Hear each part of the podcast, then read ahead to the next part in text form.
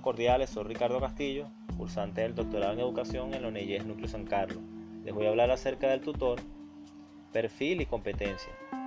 En el orden conceptual, a la persona que cumple con el rol de acompañar, orientar, asesorar y guiar al, al estudiante de estudios avanzados durante todo el transitar investigativo se le denomina tutor. Por lo tanto, el docente universitario que ejerce la función y la tarea de supervisar el avance del proceso de investigación del estudiante le representa una de las actividades más gratificantes durante la formación profesional. En el orden normativo, el Reglamento de Estudios Avanzados, específicamente en el artículo 56, hace referencia a que cada estudiante de estudios avanzados tendrá un tutor.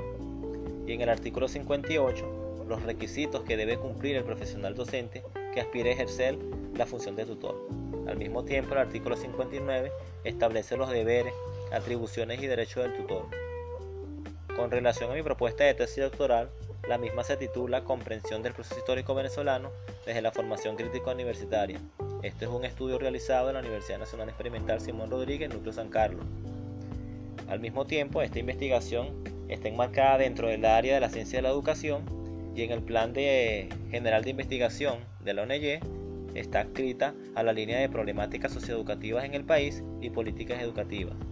Desde la perspectiva metodológica, eh, forma parte del paradigma interpretativo, al método fenomenológico y se apoya en la hermenéutica.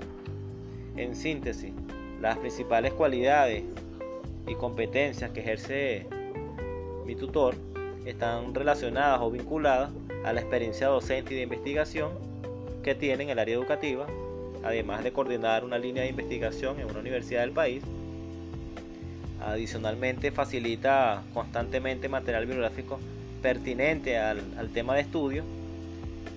Y finalmente ejerce con a cabalidad el cumplimiento de las funciones como tutora durante todo el transitar investigativo. Muchas gracias.